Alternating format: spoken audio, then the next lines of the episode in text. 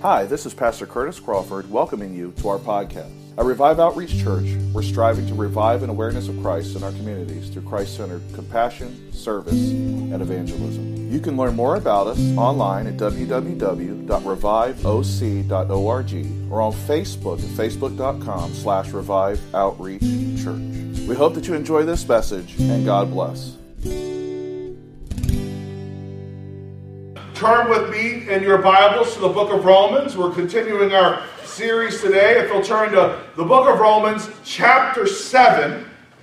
And as you turn there, we'll just do a quick catch-up of what we've learned so far. In chapter 6, Paul talks about sanctification, and he talks about positional sanctification and progressive sanctification. Positional sanctification being that God, when we accept Him as Lord and Savior, when we are saved by faith, He declares you and I holy. He sets us apart. He says that we are sanctified, that we are holy. Progressive sanctification is that process by which every day you and I walk and strive to become more like Christ. And Paul tells us that in chapter 6, that we're no longer to be slaves to sin, but slaves to righteousness, that we are dead in our sins, right? We are dead to sin because we died in Christ and we have been risen with new life. So we are now dead to sin and we don't have to be slaves to sin. And he talks about how, our decision as it relates to sin is an act of our will. And that, we can say no to sin. We are to reckon ourselves that we belong to Christ, that we are holy, that we are set apart, and we are to present ourselves as slaves to righteousness. We are to make a conscious decision that we are going to serve God and walk a holy life. Walk on the outside, the internal reality, which is that you and I are holy and that we now belong to God. And Paul, talks about the law and how the law has its purpose. And when I say the law this morning, I'm not just talking about the Ten Commandments. I'm not just talking about the law given to Moses. I'm also talking about that moral law that is placed on every single human being. That knowledge of right and wrong, that innate knowledge of right and wrong. So when you hear me talk about the law today, I am talking about the law, the Mosaic law, but I'm also talking about the moral law. Remember, as we studied in chapter 1, that God has written upon man, every single person, a knowledge of right and wrong. His law is upon our hearts, and even a rudimentary understanding of the law. If we violate any of its tenets, it makes us guilty before God. And so Paul is going to anticipate everything we've discussed up to this point, that his readers, specifically his Jewish readers, we're going to have questions. Like, are you saying the law is bad? Are you saying the law is good? Are you saying the law is useful? Are you saying the law is useless? Because the law was very important to them, right? It was a part of their identity. The law was critical. The Pharisees taught them that in order to be righteous, they had to obey the law. It was drilled into them that, this obedience to the law. And so they would have had legitimate questions like, Paul, are you trying to say that the law doesn't matter or that the law is bad? And so Paul is going to take him, Romans chapter 7, he's going to talk about the law and what it means to the believer in greater detail. He's going to use a couple of analogies here. And remember when he used the analogy in chapter 6 about being slaves and how he said that was due to their lack of maturity. He was talking like a man because he was trying to help them to understand this deep theological concept that they no longer belong to sin, but they now belong to God. Well, he's going to do something similar in chapter 7. He's going to use a worldly example to explain how you and I, and how the law relates to grace and salvation by faith alone. So let's look now at verses 1 through 6. Or do you not know, brethren, for I speak to those who know the law. So here he goes. Brethren, I'm speaking to those who know the law. Now he's talking obviously to the Jews who have the Mosaic law, but he's also talking about you and I who have the law of God written upon our hearts. That the law has dominion over a man as long as he lives. For the woman who has a husband is bound by the law to her husband as long as he lives. But if the husband dies, she is released from the law or of her husband.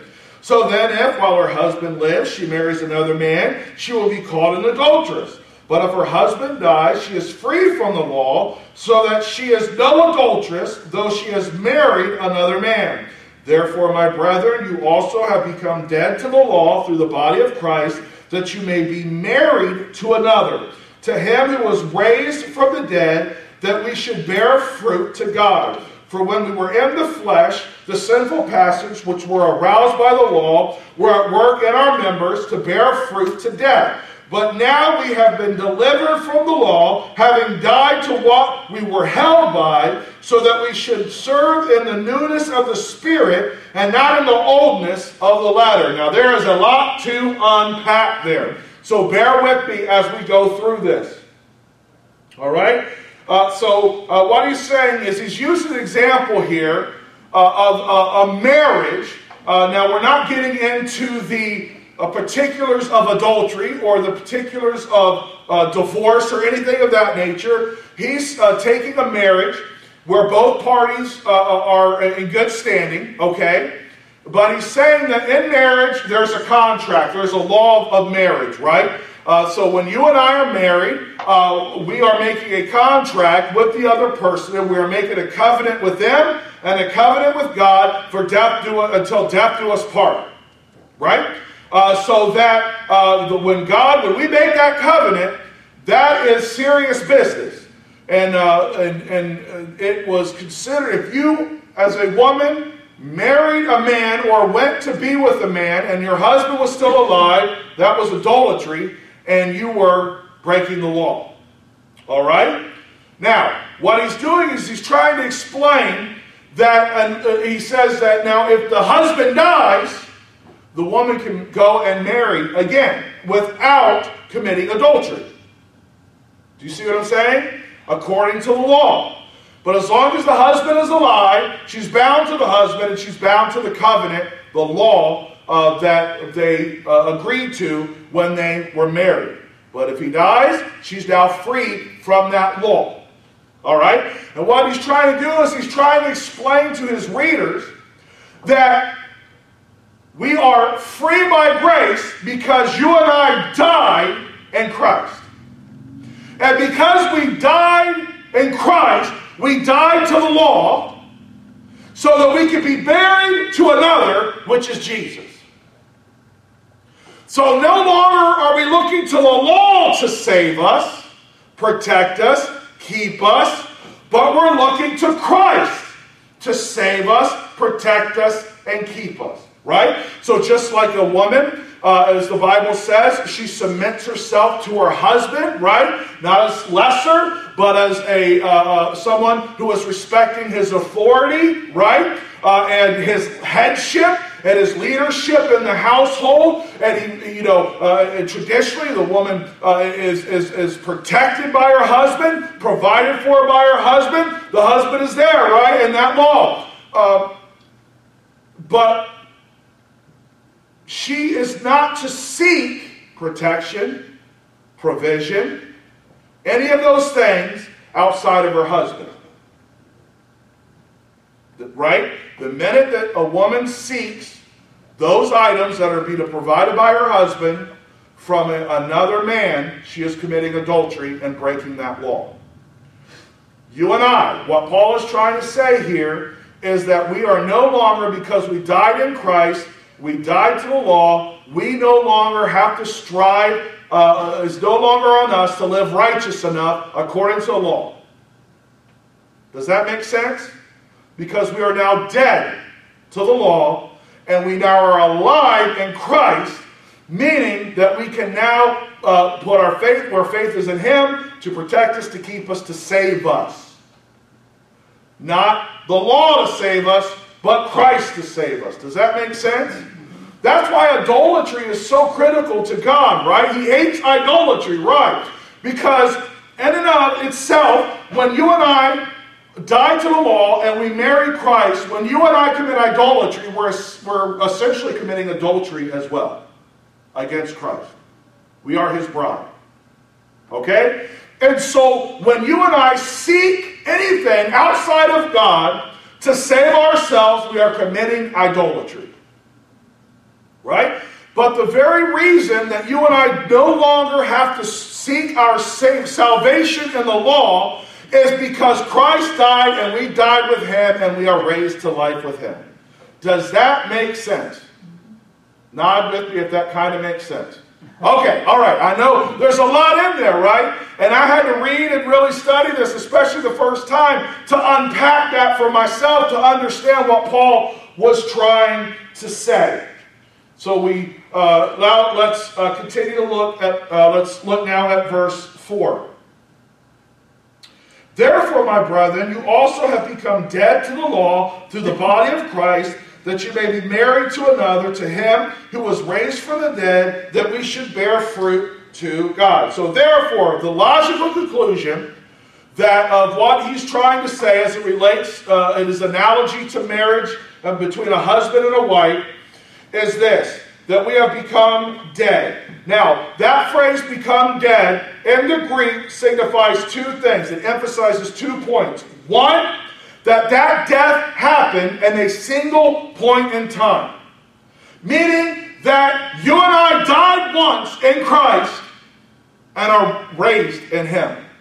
Right? So, we're saved. When we die in Christ, that is a single action that happens when you accept Christ as Lord and Savior. You are now dead. You are associated with his death. You have died in Christ. And so the law and sin, you are now free from. And you are free to marry another. The second is this. God is the one who initiated the death.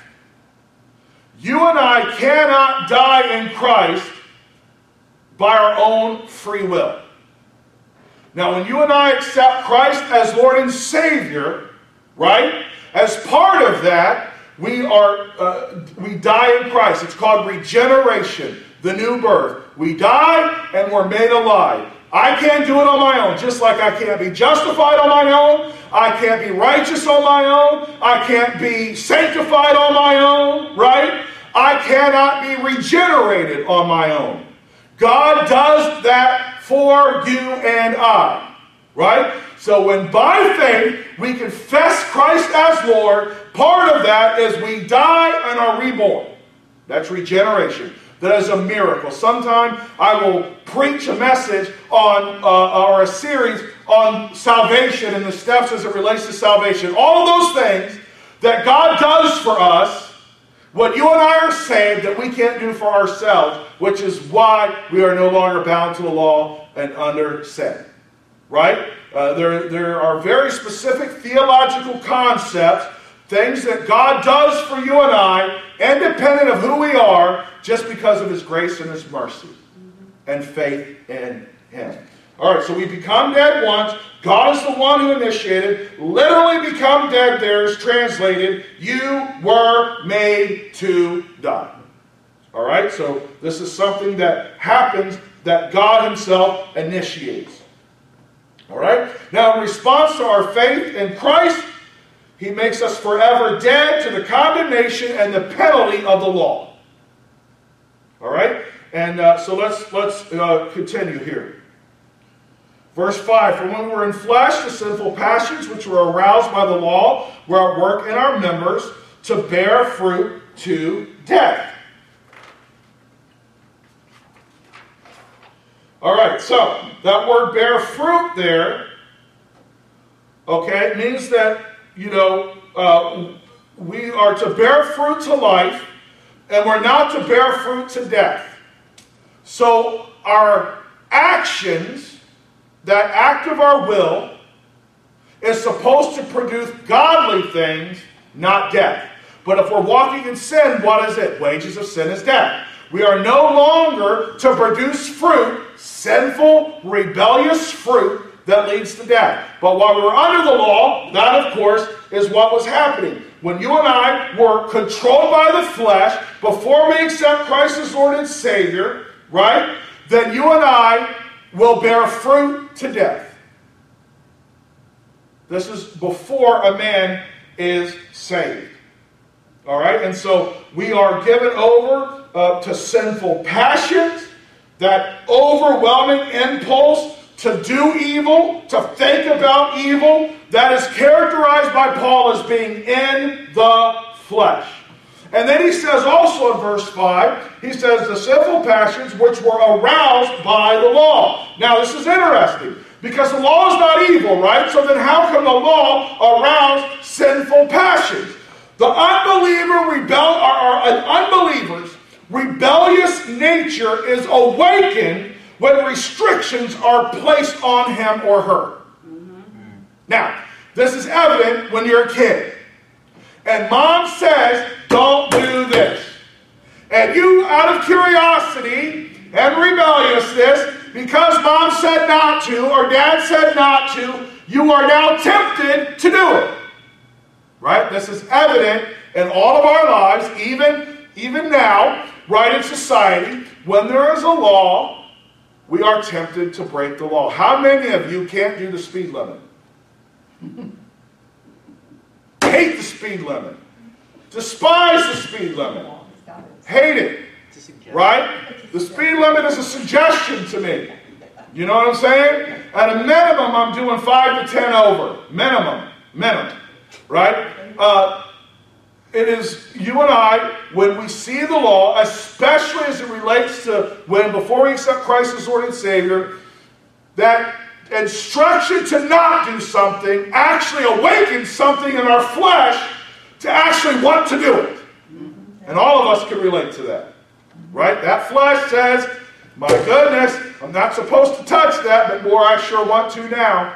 Wasn't even thinking about it before, but you said don't, and now I feel like I got to do it. Right? So in the flesh, man, the law, the moral law, any law in our heart, when we know it, we are then want to awaken in us. Our flesh says, I want to do this. It is a rebelliousness. It is a result of the fall of Adam.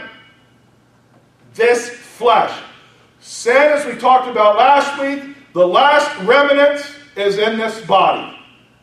And we're going to talk more about that here in chapter 7. All right, so we are aroused by the law, meaning sinful man is awakened by the law and actually wants to do the things and rebel against the restrictions placed on him, which will lead again to that fruit of death. Verse 6. But now we have been delivered from the law. All right? This is not freedom to do what God forbids.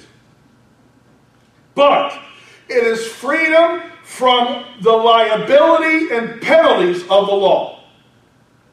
So we are delivered from the consequences of being disobedient to the law. Why? Because God knows that you and I cannot be obedient enough to be saved. Now, it is possible, technically, I guess, that if you and I could be perfect and never mess up, you could be righteous. But guess what? I messed up way long ago. The first time I thought a lustful thought, or the first time that I stole the cookie off the counter and mom told me not to. You know what I'm saying? All of us have sinned, okay? And none of us can be obedient to the law in every aspect. It is impossible for us. Only one person came upon this earth and was able to fulfill the law and never sin, and that was Jesus Christ. The only person, which is what makes this sacrifice special and why it could save you and I. All right, so we are delivered from the law. We are free from its consequences, having died to what we were held by, so we are dead to the consequences because we are dead in Christ, so that we should serve in the newness of the Spirit and not in the oldness of the letter. Now this word here, serve, is the verb form of the word bondservant, but here he is talking about it as referring to us as slaves. We are to serve. We are now slaves to serve in the newness of spirit. We belong to God. He bought us with a price. Okay? So this isn't a willingness to obey. This is we belong, bought, paid for, he served. We belong to him, and so we serve him in the newness of the spirit and not in the oldness of the letter. Right? So that state of mind, that being sanctified and filled with the spirit produces, it is, we're characterized by that new desire and ability to keep the law. Right? What is the law? Summed up in two commandments. Love God, love people. Right? They asked Jesus, what is the greatest commandment? He said, love the Lord your God. And then the second, love people. That's all of the, he said, all of the law of everything that is in the Old Testament can be summed up in those two things. Okay? So not in the oldness of the letter, the external written law of God, it produced only hostility and condemnation. Not because the law is bad, but because we are. The law is doing its job. Right? So the law is not evil, and we're going to talk more about that here in a moment. Now, let me say, we live in a society today where we have started to pervert where we believe that the law is evil, right? In our minds, we reject authority, and in selfishness and self-centeredness, we reject authority. And people who do wrong things are actually celebrated, and the people who enforce the law are criticized and actually ridiculed, right? So we've kind of got to this place in our society where we actually are saying the laws that we don't like, right, they're evil. And we're even celebrating people who break the laws that we don't like and suffer the consequences. Okay? That's not what Paul is saying here. He's not saying that we can pick the laws that we don't like, right, and rebel against it. What he's saying is that the law is not bad, we're just no longer bound by the consequences of the law because of Christ's death. All right? Let's look at verse 7. What shall we say then? Is the law sin? Certainly not. You guys remember that certainly not phrase from before. Absolutely not. But on the contrary, I would not have known sin except through the law. For I would not have known covetousness unless the law had said, you shall not covet, right? So without the moral law of God and also the written law of God, you and I would not know what sin was and would not know how depraved we were and would not know how much we needed God. That is the function of the law. The function of the law is to show us how depraved we are, how lost we are, so that we'll call upon Christ as Lord and Savior and turn to God. Amen. So the law is not evil. The law is a tool used by God to draw men or push men to him. Okay? So no, the law isn't evil, right? I would not have known sin. I would not have known how desperate I was before God. I would not have known how lost I was before God if it had not been for the law. And Paul, you'll notice here, is going to start using I. He is actually going to start using that pronoun, personal pronoun I, throughout the rest of chapter 7, because he's going to be talking about his own experience as an example of what is true of unredeemed mankind and what is true of Christians. Okay? Paul, remember, was a Pharisee of the Pharisees, right? He was the cream of the crop.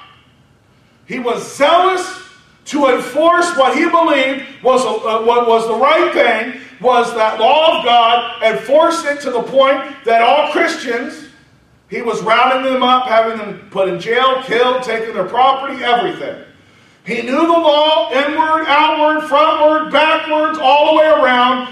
He knew the law, yet he was not saved. He did not know Christ. So he's going to talk about that here now. Verse 8. But sin, taking opportunity by the commandment, produced in me all manner of evil desire, for apart from the law, sin was dead. Now, so he says here first, but sin, taking the opportunity by the commandment. The word opportunity there describes a starting point or a base of operations. So basically, before you go to mountain climb Mount Everest, you set up a base camp, right? To launch your journey up the mountain, okay? All your supplies, everything, you get everything organized, and from there you launch your journey, right? Sin is right here in our flesh, right? Until we accept Christ as Lord and Savior, it dominates us. It controls us. It has a hold on us. It's made its base camp right here. And from here, it can affect everything in our lives. Right? It launches all those evil desires and rebelliousness. All that stuff, base camp is right here. All right?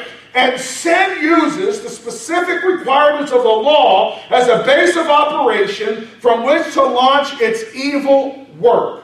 Now, confronted by God's law, the sinner's rebellious nature finds the forbidden thing more attractive, not because it's inherently attractive, but because it furnishes an opportunity to assert one's self-will. What is the biggest reason your child disobeys you? Self-will. Not because they think what they that you're wrong necessarily. Your child knows, what's right and what's wrong. Your child knows that you have more experience down deep inside. Your child knows that, when you tell them not to do something that's dangerous, they know not to do it. Why do they do it? Because they want to show you that they're in control. Self-will. Right? And every person that does not know Christ as Lord and Savior, right? We allow our self-will to control us, and sin uses that selfishness and self-centeredness to rebel against God. Not because we don't understand the consequences to becoming an alcoholic, or doing drugs, right? Or speeding on the highway and driving crazy or recklessly, but because we want to be in control. Okay, so that's what Paul is saying here. For, apart from the law, sin was dead. Not lifeless or non-existent, but dormant. When the law comes, sin becomes fully active and overwhelms the sinner. He is just reiterating what he started saying earlier in chapter 7. Okay? That when the law comes, it arouses in us this desire, overwhelming desire in the unregenerate person to do evil, to disobey the law, to assert one's own will. I'm in charge. I'll use Curtis as an example. Before Curtis graduated high school, it had gotten rough around our household. There's only one alpha male in our household. Believe it or not, it's me. And Curtis decided that he was going to be the alpha male. And so him and I had some serious issues for his senior year of high school, okay? Before he went off to college. Bad. It got bad. Why? Because he was telling me, Dad, I'm 18 years old. I don't have to do what you say anymore. Right? And so him and I were fighting and arguing. And I mean, it got really bad to the point where I was ready to kick him out of my house. That's how rebellious he was being towards us. All right? And so that he was asserting his will over mine just because he wanted to show me he could. Now, for years he was fine living under my rules. But for something happened where he decided that he no longer had to live under our rules and our household. And he rebelled. And that's what sinful man does. We rebel against God, rebel against authorities over us, to assert our will, to show that we're in control. All right, let's now look at verse 9. I was alive once without the law, but when the commandment came, sin revived, and I died. Now this is interesting. All right, so Paul says, he says there in verse 9, I was alive once without the law. So this is not an ignorance or a lack of concern for the law, but basically he had an external and imperfect conception of the law. Paul is referring to himself. Why? He had a perverted view, an imperfect view of the law. He was a Pharisee. The Pharisees made all kinds of rules to help them to be obedient to the other rules. They put all these things in place, and they put so much focus on the law and no relationship with God. They were so outwardly religious, and they forsook the inward relationship. And Paul was zealous, and he had an imperfect understanding of the law, and so it wasn't that the law didn't exist, it was he just didn't understand the law and the way that it was meant to operate, to drive us toward Christ, not a means of salvation in and of itself. All right? So without the law, but when the commandment came, sin revived and I died. All right? So what happened is when Paul began to understand that the true requirements of God's law, at some point he began to think about those things prior to his conversion. He started thinking, maybe I got this wrong. He started having doubts, right? So he began to understand the true requirements of God's moral law. And once he did, he realized his true condition as a desperately wicked sinner. And this Luke talks about in the book of Acts as people being cut to the heart when they heard the gospel and they repented. So Paul is saying, I thought everything was going peachy. I was a Pharisee. I was in church. I was doing my thing. I went to Sunday school. I could tell all the stories. I could talk about David and Goliath. I could quote this scripture and that scripture. I knew all this stuff by heart. I memorized that book and that book. I had all this stuff. And then it hit me. Something is missing. And that his righteousness in the law was woefully short compared to God's actual standard. And the conviction became alive in him, and he repented. Sin revived, and I died. Verse 10. Almost done. And the commandment which was to bring life, I found to bring death. Paul has spent his entire life believing that obedience enough to the law was going to save him. He was taught and told others that the law would save his life. That salvation was in the law. Righteousness was in obedience to the law. That if he was obedient enough, he could be saved. And then all of a sudden, that which he had so much faith in to save him, turned out, it couldn't save him at all. When you stare in a mirror, all the mirror does is show you what is actually there, right? It shows you the exact reflection of what's before it. The mirror cannot shave you. The mirror can't wash your face. The mirror can't brush your teeth. The mirror can't put on makeup. All the mirror can do is show you what needs to be done and how short you are. Right? When I wake up in the morning, my hair is everywhere. My beard is even worse than it normally is during the day. Right? My breath is stinky. Right? I'm looking rough. Okay? The mirror just shows me all that. But the mirror can't fix me up. Right? I'm relying on something outside of the mirror to fix what the mirror is showing me. In our case, it's Jesus Christ. Okay, so then that's the, you know, Paul had believed his whole life that the mirror could save him. And it can't. All it could do was show him how short he was. Can you imagine dedicating your life to something and now realizing that, all that you did, the guilt you must have felt, the shame, right? For all those people he hurt, lives who destroyed. I mean, he had to deal with this all the time. Everything he believed, everything he'd been taught, he studied under the best of the best. The best of the best. And he learned everything he'd been taught was for naught. When he says, sin revived and I died, that's a pitiful man. Right? When he says in verse 10, and the commandment which was to bring life, I found death. That's a man who has his eyes open and realizes everything I've strove for my whole life was meaningless. It's all about Christ. Now you see why he's so tied up about justification by faith. Why he, you know, God revealed to him that it is through faith alone and not works.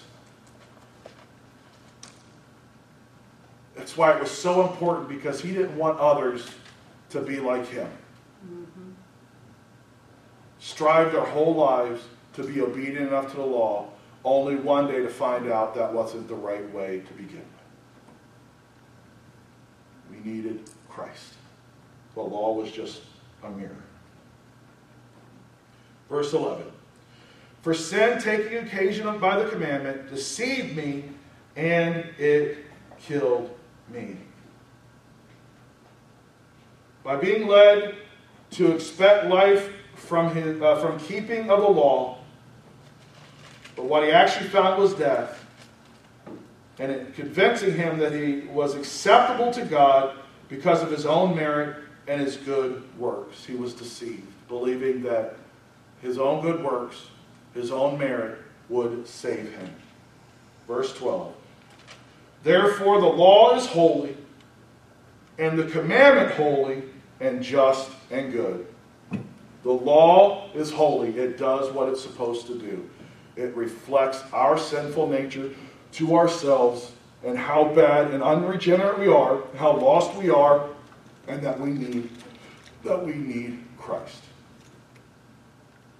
So the law isn't evil, the law isn't bad, the law does exactly what it's supposed to do. Show us how lost we are.